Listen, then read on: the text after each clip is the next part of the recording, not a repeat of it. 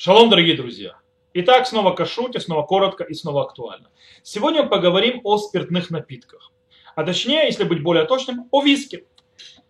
Принято обычно э, у людей, что спиртные напитки, э, даже если на них нет сертификата кашрута, они считаются кошерными. Так обычно принято, так люди говорят, так это распространяется слух.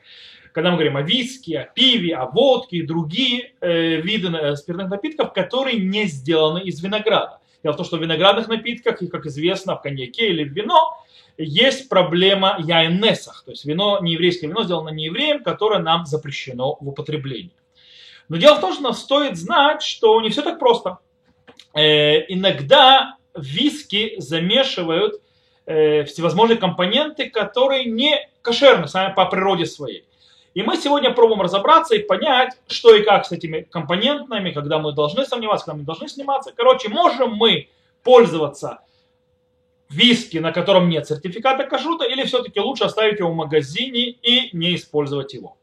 Первое, что нужно знать, э, это то, что в виски иногда добавляют вино. Вино, которое сделал не еврей, которое является так называемым яйн несах, не для нас вином, не еврейское вино.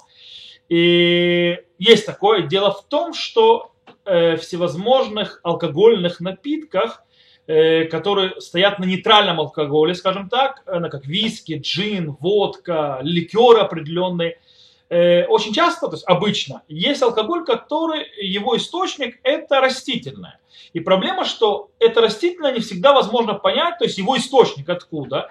И поэтому вполне возможно, что в, внутри виски или внутри этих напитков э, ликерах, водки или джин и так далее, будут алкоголь, который настроен или выведен из винограда. И он сам по себе такой алкоголь уже запрещено, запрещен э, нам в употреблении как яйнеса, как нееврейское вино.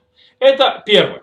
Кроме этого, Рав Муше Файнштейн в своем э, сборнике «Респонс игрок Муше» занимается э, вопросом смешивания вина, то есть примеси вина внутри виски. Дело в том, что так иногда делают, есть виски, в которых есть примесь вина. Э, для чего это делать? Для того, чтобы не придать немного вкуса вина внутри виски.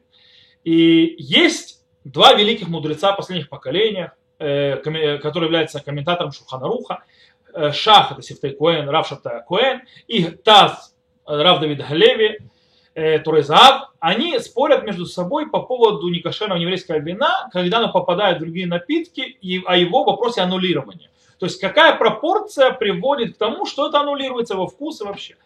И спор в том, э, а пропорция 1 к 6, как обычно во всевозможных смесей э, всяких жидкостей, или как в еде, пропорция аннулирования это 1 к 60.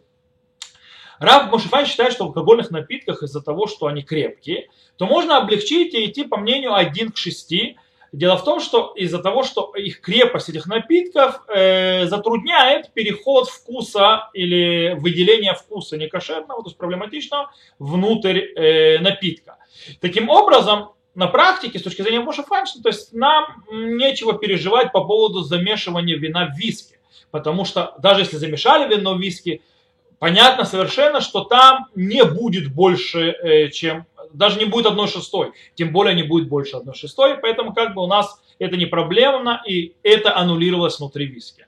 С другой стороны, Рабоша Файнштейн там же приводит в книгу, называется Матей Юнатан, и приводит, что есть спор с этим. И Мудей Нотан устражает в любом случае, когда есть вино внутри э, напитка, внутри виски. Почему? Потому что вино туда пришло для того, чтобы добавить вкуса и улучшить вкусовые качества самого напитка. Таким образом, э, у вина есть огромная то есть сила, даже несмотря на то, что оно может быть меньше 1 к 6, оно не аннулируется.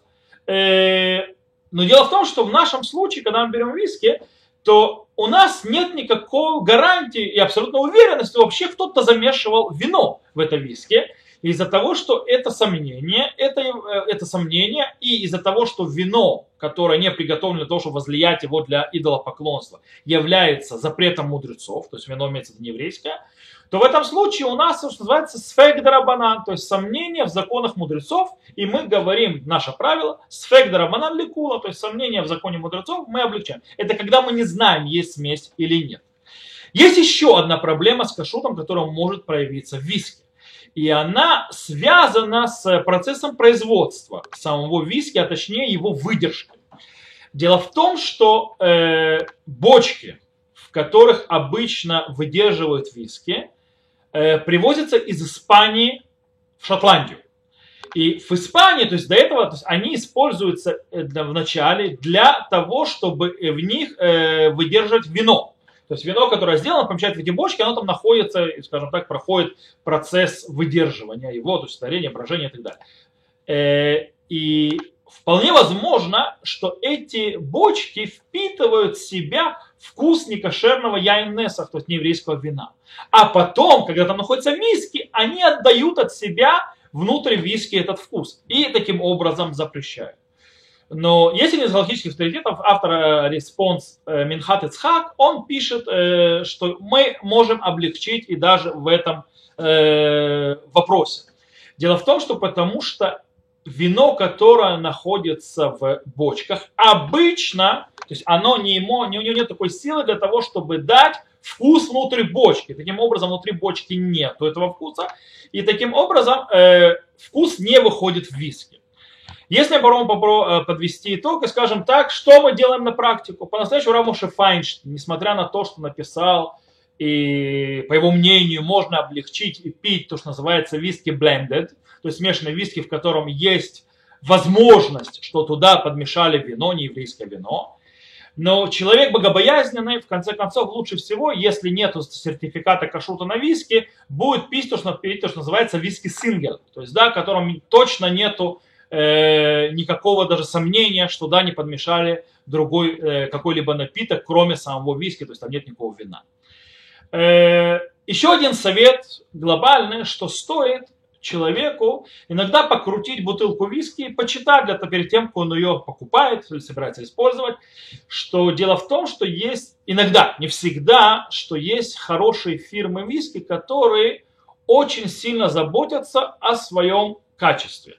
И они, наоборот, пытаются, скажем так, гордятся, что в их, э, внутри их виски есть добавки всевозможные вкусовые, там вина и так далее, для того, чтобы э, сделать виски лучше. И они от этой гордости пишут на э, самой этикетках, что внутри этого виски есть добавления, например, вина и так далее. И тогда, если вы увидите такое вино, то, такое виски, то лучше поставить, конечно, его на полку назад, э, в магазине не брать, выбрать другое что-то, или, то есть, не брать его там у друзей и так далее, когда вы такого видите. Это то, что было, меня было сказать на сегодня. Хочу пожелать всем всего хорошего и до новых встреч.